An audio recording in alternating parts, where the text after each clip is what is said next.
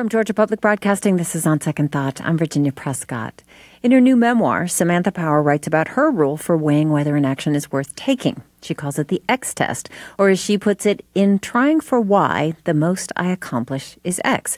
In other words, is an endeavor worthwhile, even if it's likely to fail? Power has had some fails, and she's made a lot of bold moves in her life. Some weren't up to her, like moving from Ireland to the U.S. at age nine.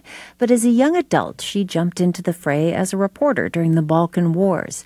She wrote a Pulitzer Prize winning book that took the American government to task for failing to stop genocides, even after the Holocaust.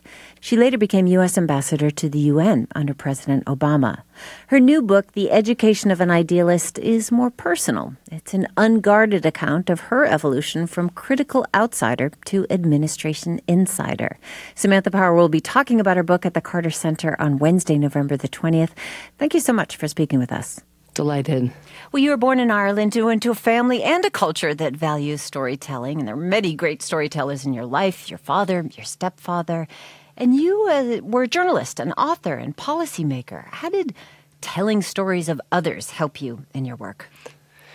Well, you know, even when I left the Obama administration uh, in January 2017, I faced that abyss um, of our politics, but also what was I going to do with my life, and was going to think about what to write and, and how to write it. And because we're so divided domestically, especially, it seemed almost useless to think about just writing to defend what we had done here or there, writing a policy book. And there was a moment I thought, okay, there's a, there's a big story that I happen to have been privy to. Mm-hmm. It might be easier to write than to have to report on every dimension of someone else's life. And that was my my own story. But then I had to overcome the presumptuousness of believing fundamentally that you shouldn't write a memoir unless you've brokered Middle East peace. Um, and so I had to get past that threshold. But I thought in this case, in in at a time when U.S. leadership in the world is being questioned at a time when human rights at home and abroad are not getting the respect that they need, rather than just sort of tell a reader or a listener, hey, this is the right way to think about things, to tell the, my own story about how my ideals were forged, about why human rights came to me to feel like an imperative, like something that all of us should be doing what we can, even if it's at the margins, uh, to promote, and that that you know, stepping into someone's shoes and going with them on their journey has just always proven to me more persuasive than, you know, being told what to think. Mm, so, witness to so many other people's stories, now telling your own, beginning in Dublin, where you spent a lot of time reading as a child in what you call your second home. This was Hartigan's Pub. Uh, in fact, the basement of the pub while your father was upstairs holding court. And you have fond memories of it. And, you know, I, I don't want to be culturally insensitive and thinking that, you know, know, children didn't hang out in pubs, but it sounded like you were the only one there. How, how, do, you, how do you look back on that now? It's complicated, like so much um, of life, I suppose. At the time, all I focused on was I was with my dad.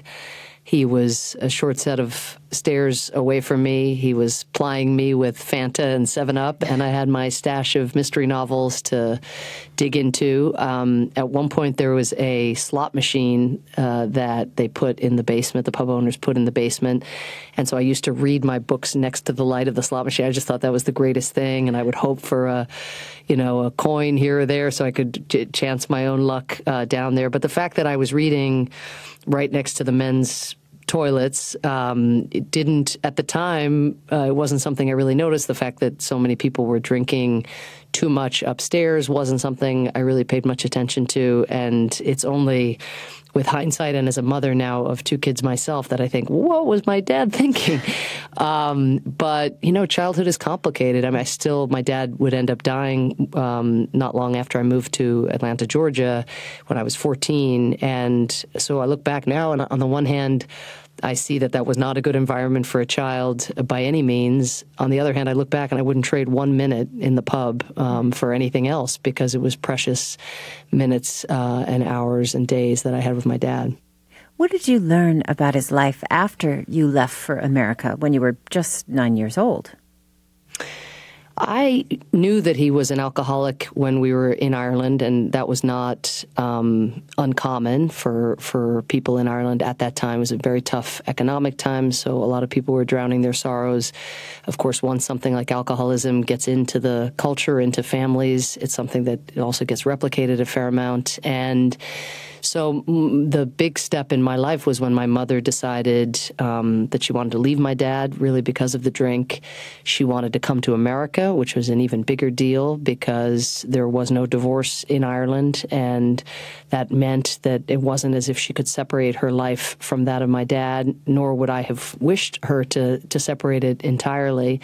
But she ended up having to go to the the court and ultimately landed in the Irish Supreme Court making the case for why um, it was in our interests as a family um, for her to obtain custody of us to come to America. And she was granted only a, really initially what was a kind of temporary stay.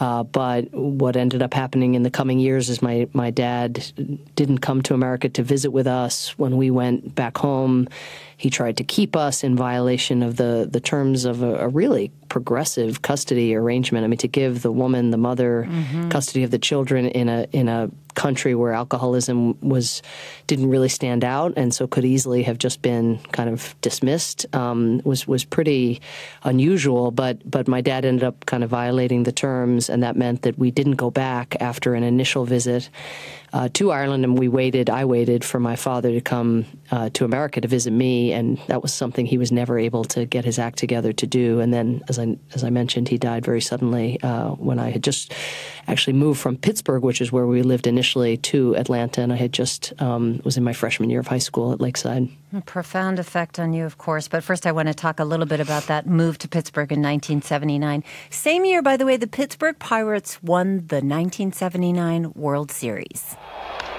Kelly hits it in the air to center field. Moreno going toward right center makes the catch. Pittsburgh wins it.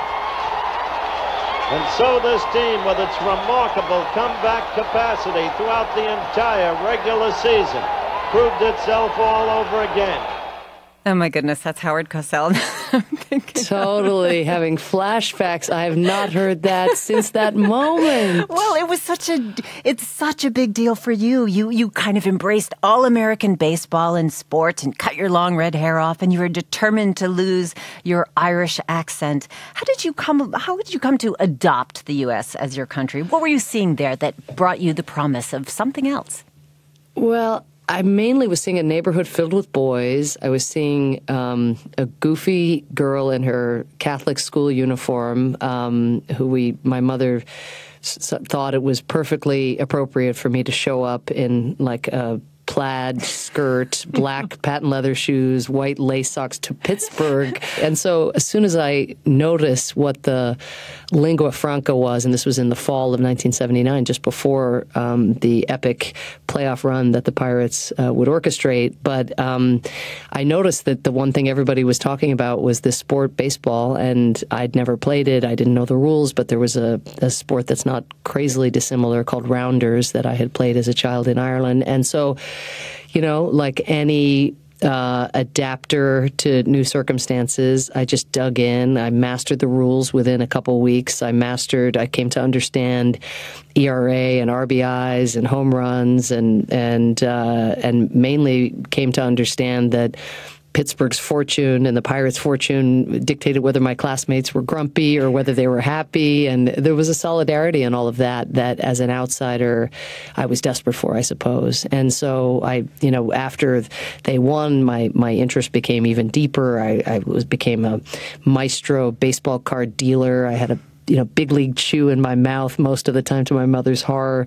Uh, you know, with my cheek kind of bulging out as I strutted around trying to be as American and as baseball knowledgeable as I could be, and it was a currency. I didn't think at that point that I was giving anything up. I think it was just a wondrous new American world, and I thought my dad would always be there. I thought my I would never not be Irish, and so it didn't seem as if there was even much of a price to be paid for for this new bounty 20.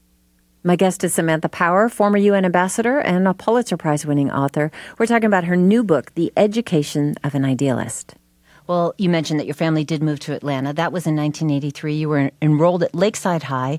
Now, this is when DeKalb County was court ordered to implement a new busing program, and you stepped into this minefield of racial tension at that time. What did that do to your vision of this new country where you lived? Yeah, I mean, I learned a lot actually going back and writing this book about all that had preceded my little family's arrival, um, you know, on Briarcliff Road uh, near Lakeside, I, I, didn't know much of of what I now know about how difficult it was to even secure permission for these African American families to come to a school where they thought they'd get better, their kids would get better educational opportunities. I didn't know any of that. All I knew was that I showed up day one, eighth grade, and there were buses and buses of kids coming from far away. Um, and some of them looked terrified, some of them looked thrilled, you know, at these new opportunities potentially that were being presented. There were uh, angry white parents who uh, hated the fact that the school was being um, so welcoming. Uh, and again, as you noted, uh, thanks to legal and, and very substantial uh, pressure on the system, uh, belatedly became welcoming, um, and this upset uh, a core constituency. So to see, you know, what in Pittsburgh and in Ireland, I'd never really had a lot of exposure to, which is prejudice and racism, but also bravery and resilience and a determination to, you know, have an equal opportunity to learn. I mean, I saw both the bad and the good um, of the of those kinds of confrontations. And what what really struck me over time, and I think really shaped me when I when I look back on it, was, you know, on one level my classmates and I were the same, right? We were in the same school. We technically, on paper, looked like we had the same opportunities. But kids who were being bused from far away to get to Lakeside often had to get up at like five in the morning or even earlier sometimes. Meanwhile, I'm rolling out of bed at like 7:45, you know, literally walking 10 minutes up Briarcliff Road to get to Lakeside, and then we show up and we're in first period together and is that equality? I mean, I learned so many things about the experience I had there. It's an experience I've, I've had nothing like it since. It was um, an eye opener for for a kid like me. Those kinds of critical moments come up a lot in this book when you get struck by a moral imperative or, or a call for human dignity. And I'm thinking of you returning to Atlanta. This was after studying at Yale. You were interning at the CBS affiliate WAGA with hopes of being a sports journalist. And there, tracking scores of a Braves game when images of the Tiananmen Square protests started coming in. What did that feel like for you in that room at that time? Well, First, let me say, yes, I was working at WAGA. It was called was the TV station, and because your listeners are, I'm sure, uh, they people know. who remember them. Yeah, I mean, Jeff Hullinger, uh, still a major TV personality in Georgia. Bill Hartman, Robin Roberts. Uh, we all know Robin Roberts mm-hmm. now uh, from her morning talk show. She was the kind of assistant sports anchor, I think, at the time. So it was an amazing team of people. And for me, it was a dream come true. Remember, I'd, I'd come to America, thrown myself into learning about sports as a way of fitting in, thought I wanted to be a sportscaster, went to my freshman year of college and didn't really apply myself that much academically, but threw myself into being the play by play voice for the Yale men's basketball team. And I was on a, a sports talk show at night with a bunch of guys just sounding off about the NBA and Major League Baseball and so forth. And so there I find myself in my dream summer job um, in the sports department. And as I'm taking notes on a Braves San Francisco Giants game in order to help cut the evening news, you know, the little sports segment on the evening news, uh, this footage comes from Tiananmen Square. And I do see, I see kids my age protesting for their rights and for freedom. And then I see the tanks coming down this big, you know, wide Beijing Boulevard and mowing over these students who were racing away on their bicycles. And I wish I could say that my thought was, oh, okay, now one day I'm going to become UN ambassador, and here I'm going to go learn Mandarin and and put myself in a position to to be useful uh, in some way in the world. I did not have that thought. I don't think any reasonable 18, 19 year old would have had that thought. The thought I had instead was simply, I got to learn more about what's going on in the world. Like, mm-hmm. what is this? Mm-hmm. I mean, how this is horrible. And and these are just students, you know, standing up for their rights. And and the other thing that occurred to me was what is America going to do? Uh, which wasn't a question I think that had ever occurred to me before. You know, I wasn't somebody who was very political. I wouldn't have known if I was a Democrat or a Republican at that point. And and so I just had the thought of maybe there's more to life than sports, uh, but I didn't renounce my, you know, hope for a future as a sports journalist for quite a long time. I mean, it it it would have been so presumptuous in a way for me, given how little I knew about the world um, and how few pathways I could have envisaged for any individual to make a difference. To say, okay, I'm going to do something about this. It was much more gradual. It was much more wow, uh, we're connected. I feel connected to these people in some fashion. I'm one person, and I'm not a very informed person at that. I don't think I can do anything about this as such, but the least I can do is maybe try to get a little bit smarter and not be afraid of the big gaps in my in my knowledge and and I when I got back to campus I started subscribing to the New York Times and I used to actually underline passages uh, to to try to learn what was happening in these countries or what the name of the head of state was. I was good already on geography because if you're Irish, you kind of learn geography from very early on because you know that at some point in your DNA there's the idea that you're going to have to leave.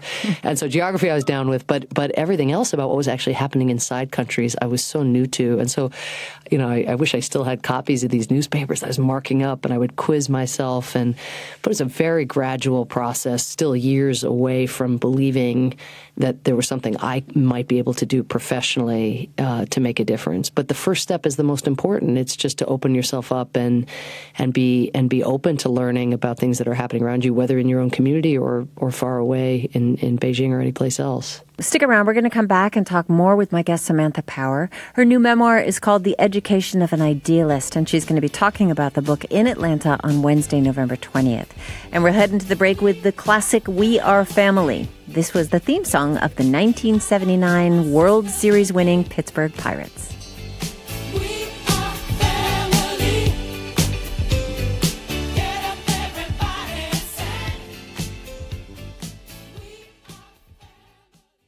We're back with On Second Thought from GPB. I'm Virginia Prescott with my guest Samantha Power. She's former UN ambassador and Pulitzer Prize winning author, and she's out with a new memoir. It's called The Education of an Idealist. She'll be talking about the book at the Carter Center on Wednesday, November the 20th. All right, so just before the break, you were talking about seeing Tank Man, this protester in Tiananmen Square, and thinking, what is America going to do? Which becomes a sort of guiding idea for you. And as a, a, fresh graduate from Yale, you took an internship at the Carnegie Endowment for International Peace, working with these characters that are pretty indelible and come across beautifully in the book. In particular, Mort Abramowitz and Fred Cuny. And, and there's a way that they are working both inside of the system and outside of the system. And I'm wondering what their respective approaches taught you about what you could do in terms of American foreign policy. Well, I think that that question that occurs to so many of us and now I'm back to being a private citizen as I was in my in my early 20s and have been for much of my life but where you read about something terrible that's happening in the world and you and you think oh I wish I could do something and then you quickly think eh but what can one person do? And I was incredibly blessed out of college to work in proximity to two people who tended not to get paralyzed by that question mm. in the way that I find very, very tempting to get paralyzed sometimes. One was, as you said, Mort Abramowitz, who had been in the U.S. government for 35 years. He'd been ambassador to Turkey when George H.W. Bush had set up the no-fly zone for the Kurds in northern Iraq. And Fred Cuny had never served in the government, but he had been uh, a Texan engineer who deployed himself to the most dangerous places in the world where there was humanitarian need and used his engineering uh, skills and knowledge to figure out uh, in a sort of tactical, logistic way what can be done to get food uh, to people who have no access to it because of conflict or famine or something else. And so here were these two guys one, uh, a former diplomat who thought in terms of governmental, intergovernmental, UN, you know, sort of things that could be done. And then here's this outsider who was always at the glass with his face pressed up, uh, mm. you know, kind of banging on the door and saying, here's what you should be doing at scale. Here's what I can do in a small way as an engineer with an organization that's, that's going to have modest impact. But here's how you, government and governments, here's how you can scale what I'm doing. And I mean, it was a heck of a, an introduction for somebody in their early 20s. I very quickly also developed a taste that both of them um, exhibited, uh, the taste that they had, which was for being where things were rather than far away, mm-hmm. uh, reading about things that had been filtered. And so I devoured all the journalism that was coming out of the region. But at a certain point, um, you know, I went to the local store and bought Serbo-Croatian tapes, and I had one of those yellow Walkmen, you know, the, with the oh yes thick the thick headphones, you the know, sport wireless, the, yeah, the sport Walkman, exactly, waterproof. I'll have you know. Um, and I would walk to and from the gym and be practicing my Serbo-Croatian. I just want, I wanted to go over there. I, oh, I, I should have mentioned that the thing that they were most exercised by was was the war in Bosnia, um, which was again an example of ethnic conflict and nationalism and political opportunism, where one group of people was ga- being targeted on the basis of religion and ethnicity. And so, like my two new mentors um, who I stumbled into, I wanted to sort of get over there and be in a position to know what the right thing to do was for the UN, for humanitarian actors, for the people on the ground, even what was what was the right choice for them to make. Should they flee their home? Should they stand their ground? And so, after a year of trying to be helpful to Mort and to Fred, these two um, larger than life figures in my young life, I decided to go over there and become a journalist myself, uh, which was the best way to learn the language and to get a sense of how the ideals of the post Cold War world were or were not being applied in real life. Sarajevo has been under siege. To say that the daily life of these people is intolerable is understatement. There is no safe place or time. On July the 11th, 1995, the Serbs slaughtered thousands of Bosnian men and buried them in mass graves. Memories of terror and death come pouring out. Why didn't they kill me? She is asking. Why didn't they kill me? Of course, we're condensing many years of conflict there. And that, that's not unlike the challenge that you came up with as a journalist in the Balkans, trying to tell stories of people you encountered with dignity and integrity. Well, in the U.S. and other places, one of the rationales staying out of the conflict was this is not our war. These people have been killing each other for centuries. Uh, that's a sentiment that you heard much later when you were part of the Obama administration. So back then, when you were on the ground in Bosnia, d- did you think your stories could change that kind of thinking? I guess I did. I mean, in the sense that I, I suppose I brought a a faith in the American public, a faith in our lawmakers who weren't then nearly as divided or as politically polarized as they are now. Um, I brought the knowledge that the uh, George H.W. Bush administration and then the Clinton administration were constantly debating what to do. I also brought a knowledge that what was happening in Bosnia implicated more than just the fates of the people who were being targeted, like those you just heard from, but it also implicated the future of NATO, Europe, you know, such a key uh, partner to the United States, and, and the so called New World Order. Was there going to be one? And so it always felt as though the United States and other powerful countries were on the verge of um, being, you know, more aggressive in in trying to bring the conflict to an end, but then they just kept not being more aggressive and and just investing in diplomacy, which is extremely important. But when you do diplomacy and it's not leveraged by anything, and there's a disparity in in who is militarized on the ground and who is defenseless, it's going to be hard for, without a balance of power or some offsetting impact from outside, it's going to be hard to secure a peace agreement. And, and that was what kept happening for three and a half years.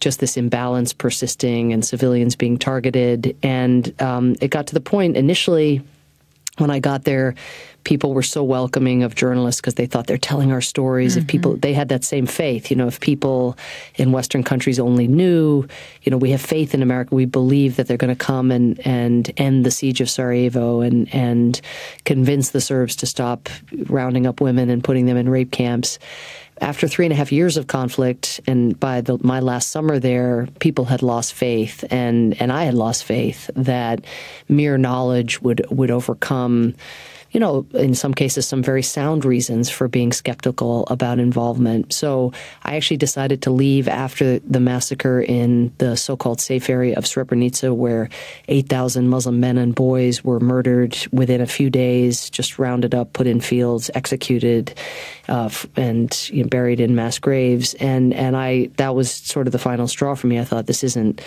nothing I'm writing is making, uh, you know, a, a difference. And I didn't expect me personally to be the difference difference maker, but I thought maybe all of the words and all of the images and uh, would generate enough um, of a of a, a, sense of pressure uh, to get the Clinton, then Clinton administration uh, to get involved. I decided to go to law school and I left and I was driving. I had just been back in the States maybe less than a week and I was driving onto campus for my, my what, what would prove to be my first week in law school when I heard that finally, in fact, NATO had uh, gotten involved and NATO had begun to enforce the UN resolutions that had been on the books for years. And within about two weeks of when I started law school, the war had been brought to an end uh, with no casualties for, for the United States, but but ending the ethnic and religious targeting that was happening on the ground. Having said that, what I knew then and, and what of course remains true to this day is even if you're you do think an intervention of that nature is appropriate, that the benefits will outweigh the costs, something like that will never deal with the underlying causes of conflict in the first place. You know, that same same we see played out here 18 years into our war in Afghanistan. We saw this in Libya in the Obama administration. But, you know, what it did do was buy the people a reprieve it did stop the slaughter of children on playgrounds, and Bosnia is really screwed up all these years later today, but it's not at war. And so sometimes in foreign policy, simply, you know, the, the, the, the absence of war does not mean the presence of a just peace but it does mean that people are not being targeted and killed uh, as they go to school in the morning. My guest is Samantha Power, former UN ambassador and Pulitzer Prize winning author. We're talking about her new book, The Education of an Idealist, which charts her life really from her early days as a child in Ireland onto the Balkan Wars, where she was a reporter, and then onto the Obama administration. But I want to talk about you coming back to the U.S. and going to law school, making that decision you were traumatized and, and you realized that at that time it was the lack of stress that unnerved you. You know, the calm environment that was around you gave you a, a sense of anxiety, something you called the lungers. One of your college boyfriends described it as this shortness of breath that would suddenly come upon you. And then you realized it was anxiety. So, what was it that pushed you to try to deal with it at Harvard? Because, you know, one of your friends said, go to therapy. You were like, eh. And they said, I think, I think something like, you know, you can live in a war zone, but you don't dare to go to therapy. You know, what, what, what pushed you there? Well, I, I definitely thought it was important in writing a memoir to to open up in these ways because, of course, anxiety and different mental health health issues are what so many people are are carrying around every day. And I was in deep denial that I had anything going on in me. Um, to this day, I guess I can't really say was the the sort of lungers, as as my college boyfriend put it, this this breathing issue. You know, was it related to my childhood and you know some of the issues with my my father and his what would become his sudden death in my life which was very you know very very unexpected and something I carried with me and I carried a sense of guilt that I hadn't been there with him and that if, had I been there maybe he wouldn't have you know drank so much or drank himself all the way to the end um, and so I was carrying a lot of that and had not confronted any of that then I suppose I either distracted myself from those underlying issues or compounded the underlying issues by going into a war zone and living under siege off and on for a couple years. So that wouldn't do wonders, I suppose, for one's mental right. health. Um, and my way of dealing with whatever anxiety or pain I was carrying was full speed ahead, damn the torpedoes, you know, onward. What's my next challenge? How, you know, and I, in constant motion. And so at a certain point, it became clear that um, that this breathing issue I was having was not going away. I had one. I went for a run one day and and decided I was gonna that my way of getting my breath back um, was just to run and run and run and run as fast as I could and as long as I could. And I was training for a marathon. I just ran and I ran and I ran. And at a certain point, I was I was. It wasn't because of the running, but it was because of this underlying anxiety. I, I just couldn't get a breath, and so I tried to get a big breath, and then I wiped out and I went falling into this pile of gravel and glass. Luckily, did not into incoming traffic, but kind of looked down and I was just sort of layered in in my in the debris from the road and bleeding everywhere and everything. And kind of thought, ah, this might be time to examine the underlying issue, and and so finally began therapy. But was it was years before my guard came down, and I realized I really have to deal with some of this stuff. And so I, I write about that journey in the book, my skepticism about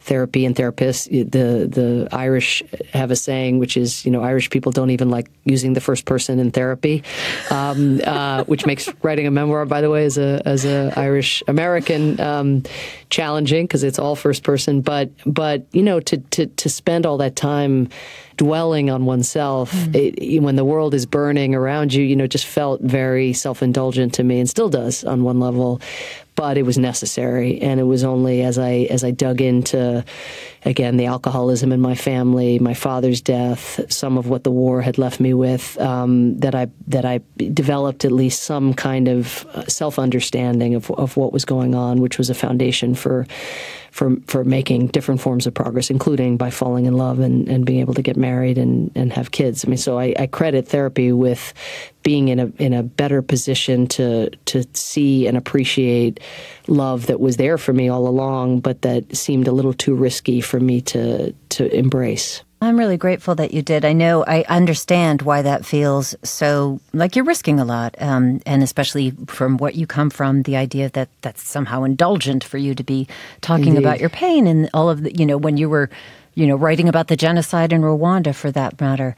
But I think for a lot of people, and I will say this as women, you know, the way that we doubt ourselves when we're in these spheres of power, um, that these kind of things that haunt you, that, you know, I, I'm not getting this right, I'm not doing this right. And this is something that comes up, I think, or I see it over and over again in the book the idea of, you know, are you in the room? Are you out of the room? This idea of like, am I am is what is my voice here? I'm wondering how you are looking back at that, especially after writing this memoir. How you negotiated that? Well, I think what I try to do in this book um, is, even though the questions that I might be having are a little bit um, distinct, right? In the sense that I'm saying, "Oh, should I tell President Obama?" that I think he's wrong about this or that, or or should I raise my voice in opposition to the, the, Russian ambassador over their bombing of Aleppo? Like, in other words, my questions are my questions. Therefore, they they stem from my life and where I landed in the foreign policy domain and in this incredibly privileged position of, of being able to be part of President Obama's team. But even though that's me and my story, these are universal phenomena, right? Where where all of us have had the experience of being in a meeting, thinking that things are going a little off the rails, looking around wondering if everybody else agrees with us or if we're, you know, on some desert island by ourselves with this with this question in our mind, maybe speaking up in a meeting and then having particularly you know given the gender dynamics in meetings you know having people just blow past whatever it is we said um, either dismissing it or just acting as if it wasn't said in the first place. And then having the experience of some male colleague or counterpart making the same point, and then everybody think, "Oh, Bob's point is brilliant." Uh, we've all had those experiences, um, and and so I, I, what I try to do in the book in opening up not only what what happened, but to open up the the insides of some of the participants, of course, starting with me, but but others as well, to open up that that um, even in these you know incredible uh, places of of influence and privilege there are individuals who are very human who are figuring out how they simultaneously make an argument to the president of the United States as they f- figure out how to pick up their children at daycare who they've forgotten to to line up uh, childcare for. Um, you know that that this is how life is lived, and it's lived that way by the President of the United States, and it's lived that way by a school teacher or an architect, or we're all human beings, you know, kind of doing our best. And so I thought it was important to offer a very different window into the humanity of public service, in part to attract more people to it. So, because I think some people look and they say, well, I'm not sort of eloquent like Obama, or you know, I don't have the diplomatic experience of of John Kerry or Madeleine Albright. If you actually open up any one of the individuals I just named. Um, you would see so many of those same questions at the earliest stages of their careers, and they found a way to overcome those doubts and those questions and put one foot in front of the other. And so, at a time when we need more people to engage in their communities, in politics, more people to be activated by the injustices around us. Um, I, I, think that rendering the exercise of being uh, an, an, agent in our world, uh, rendering that more relatable, more open, more human, more vulnerable. I'm hoping that that has the effect of, of ensuring that, that, that people see that you, you don't have to have everything together to make a small difference in your world. Samantha Power, former UN ambassador, journalist, and Pulitzer Prize winning author. We're talking about her book, The Education of an Idealist. And when we come back, we will hear more from her about the human stories of international diplomacy. I'm Virginia Prescott. Stick with us for more of On Second Thought.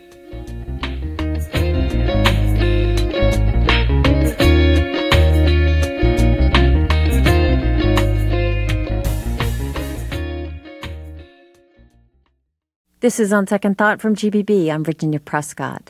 We're continuing our conversation with Samantha Power, human rights advisor to Senator and then President Obama before being named UN ambassador. As the Pulitzer Prize winning author of A Problem from Hell America in the Age of Genocide, she was a strident defender of human rights and an advocate for world powers to intervene in humanitarian crises abroad. Her new book, The Education of an Idealist, is her account of what led her there and a pretty unflinching glimpse of her internal battle over whether she became part of a system she once criticized for turning its back on the suffering of people across the world. She's going to be talking about the book at the Carter Center on Wednesday, November the 20th.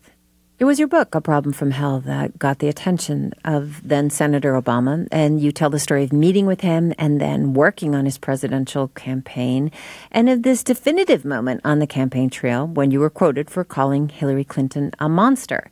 Now, you say that was an offhand comment to a journalist after an interview was over. But anyway, the media just had a field day with it, and you left the campaign. What was that like being in the middle of that firestorm? I was mortified. I mean, the idea here I'd built my career on talking about human rights and dignity and respect, and to be saying, even in a you know just in a in a fit of pique, uh, something so uh, sort of volatile and hyperbolic about uh, Senator Clinton. It was crazy that I did that, and and so I resigned, and it, it was the first time. It had been the first time that I worked in a team, really. Uh, I found being on the Obama campaign, this kind of insurgent spirit we had because nobody really gave us a chance of winning. Mm-hmm. And to be, you know, I became just a kind of wandering person. I, I was just, all I wanted to do was be on the campaign, and yet I, I had to leave for the sake of the campaign. And that was a very, very low point in my life. I had just started dating somebody I'd met on the campaign, Cass Sunstein, the law professor and writer. And um, honestly, in retrospect, had I stayed on the campaign, I don't know whether I would have ever prioritized the relationship in the way that I would go on to do. Insofar as I w- there was always going to be something to do for the campaign, some place to go to be a surrogate to stand up for Obama, and and then we would have gone into government, and I would have been full speed ahead in my normal um, zooming way. And by by getting displaced by my own mistake and by having to stop and to slow down and really to be almost paralyzed professionally, it was the first time I really opened myself up to a relationship that I was in and ended up after my gaffe, uh, you know, within four months of that, uh, ended up getting married to Cass, uh, to whom I'm still very, very happily married. And so one of the well, themes you, you have to again, you have to just tell us about what Richard Holbrooke gave you for a, a wedding present. Yes, well, um, I remained off the campaign from March until um, our marriage in July. By then, Senator Obama had secured the Democratic nomination. Um, this was in 2008. And um, Richard Holbrooke, the great diplomatic envoy who'd been a big Hillary supporter, uh, came all the way to Ireland, to the west of Ireland for our wedding, uh, very sweetly. And the morning after the wedding, he said, I have a wedding present for you. And I said, okay, you know, okay, great, you know. And he said, I've I've gotten Hillary's agreement that um, she'll meet with you because I'd written to her and I tried in multiple ways to make sure she knew I didn't actually feel that way, that I just lost my temper and um, and said these negative things. And so I was so moved. I actually I sort of wept uh, in the moment that he told me that I'd have this opportunity to say face to face to her what I'd only had a chance to say from afar. And so I had the meeting with her. She was incredibly gracious um, and accepted my apology in person. I then reached out to Senator Obama and said, I, have made up with Hillary. Uh, we just had this meeting, and uh, Obama, you know, very quickly is not focused on what happened in the meeting. He's just focused on the fact that it was a wedding present, and he's like, "What?" And I said, "Yeah." I said, "You know, isn't that the nicest?" And he said, "What? You got a meeting with Senator Clinton as a wedding present? Like, don't we, most people get toasters? you know what?" and he didn't see the, the, like the beauty of it in the way that I did. But but anyway, out of this meeting, I was able to rejoin the campaign, which was important because then when Obama went on to win, um, you know, I was in good standing with, with Senator Clinton as she became Secretary of State. But above all, I was I was in a position to to leap into the opportunities presented to be the president's human rights advisor for the first term. So you went from criticizing this system from the outside to being in the room where decisions are made and learned those decisions are not easy to make and, and getting traction for them, especially domestically, is an uphill battle. And you propose in the book that there's a toolbox that policymakers can use when considering humanitarian interventions or applying international pressure. It doesn't have to be all or nothing, but there's a whole array of tools that can be used. How did that notion of a toolbox play out as you entered this new arena? The transition to going from being an outside critic of U.S. foreign policy to being um, at the center of the action uh, was a rocky one, and I write about that.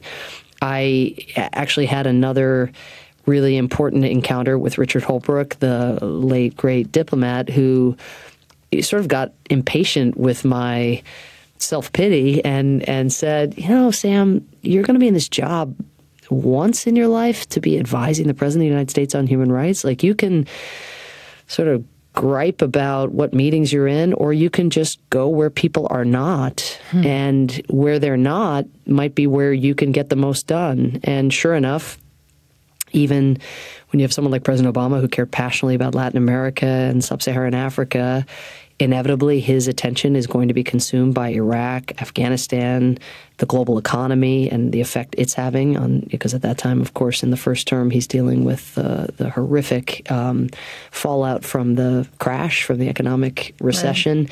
and so he's he's his bandwidth, his his uh, f- ability to go really deep on a ton of issues um, is is is not going to be there. He's going to have to focus on a few things, and so if all I'm doing is trying to be with him because I used to be in the Senate or I used to be on the campaign, I'm going to miss opportunities to take his values and his foreign policy vision and apply them elsewhere where there's less of a scrum, uh, less competition, less resistance, and so there were so many non-military tools that we could employ from actually just using the president's voice to denounce um, uh, killings that were going on somewhere to him engaging, let's say, a head of state who had lost an election but was refusing to step down him th- he, he, he Obama threatening to sanction that individual and the people around them um, and to freeze their assets, for example. That's something that could get a foreign leader's attention in a hurry.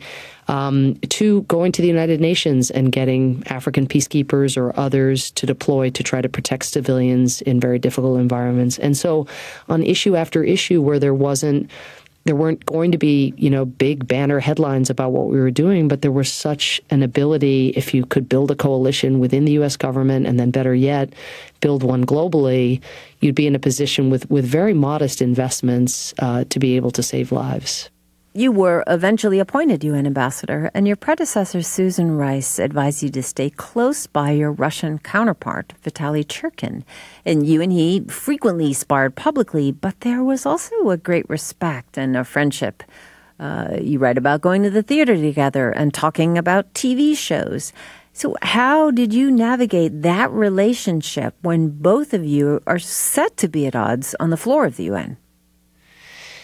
Yeah, I, you know, I tell this story, and again, um, instead of talking didactically about U.S. Russian relations and what our policy should be, I thought the best vehicle uh, to talking about something so important was to talk about my relationship with a single Russian, the Russian ambassador to the UN. And he was defending what I found to be despicable policies. He was doing so using what to me seemed like Soviet tactics. I mean, lying distorting, you know, changing the subject. Um, and so he did all of those things. But what I really wanted to convey in the book is that we don't have the option of just holding our nose and turning away from hmm.